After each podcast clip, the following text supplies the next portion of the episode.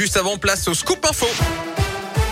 Et l'actu dans l'un, elle m'a connaît avec vous, Colin Cotte. Colin, bonjour. Bonjour Yannick, bonjour à tous. Et à la une de l'actualité aujourd'hui, les réactions à la phrase choc d'Emmanuel Macron hier soir dans une interview accordée aux Parisiens. J'ai très envie d'emmerder les non-vaccinés jusqu'au bout. Être non-vacciné, c'est être irresponsable et un irresponsable n'est plus vraiment citoyen. Le maire socialiste de Bourg-en-Bresse, Jean-François Debat, qualifie cette déclaration d'inconcevable pour un président de la République, l'accusant d'attiser les tensions pour des raisons purement électorales. Le chef de l'État a confirmé hier vouloir mettre la pression sur ceux qui refusent toujours le vaccin. Je ne vais pas les mettre en prison, je ne vais pas les vacciner de force. Et donc, il faut leur dire qu'à partir du 15 janvier, ils ne pourront plus aller au restaurant, au ciné ou au théâtre.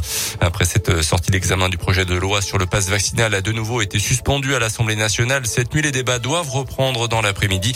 Les conditions d'un travail serein n'étant pas réunies d'après le président de séance. Avant ça, les députés avaient relevé l'âge du passe vaccinal à 16 ans et non plus 12 comme c'était prévu au départ.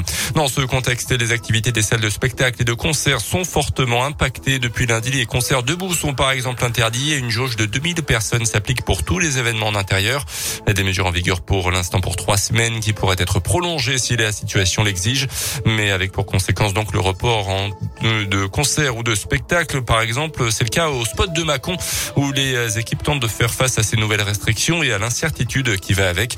Explication à Radio Scoop de Béatrice Paul, la directrice du spot et du parc expo de Mâcon. Le mois de janvier est pour nous une période très chargée, notamment en cérémonie de vœux. Donc toutes ces cérémonies se sont annulées. De 25 dates, il nous en reste trois. Au niveau des spectacles, nous en avons deux. Au mois de janvier, Mesmer, le 22 janvier, nous sommes à 1800 places de vendues. A priori, Mesmer ne serait pas concerné, mais ça va se décider prochainement. Mais je ne peux pas dire quand. Ben, après, on a Alban Ivanov, le 29 janvier. Donc, si les mesures sont prolongées, cela paraît très compromis. Il faut tenir et puis il faut espérer que, que cette pandémie, enfin qu'on va venir à bout, quoi. Parce que c'est vrai que franchement, c'est épuisant. Pour les équipes, c'est épuisant. Ah, le spot de Macron met à jour en temps réel les informations sur son site internet. Du côté d'Interexpo à Bourg-en-Bresse, le spectacle de Jérémy Ferrari prévu le 13 janvier est pour l'instant maintenu.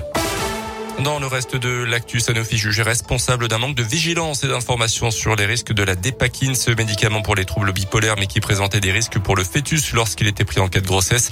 La justice qui a estimé recevable l'action de groupe présentée par l'association de victimes de la dépakine contre le laboratoire lyonnais, ce qui ouvre la voie à une première judiciaire dans le domaine de la santé.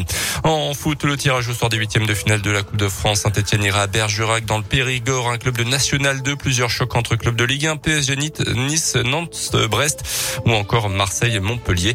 Euh, les matchs seront à suivre à la fin du mois, les 29 ou 30 janvier.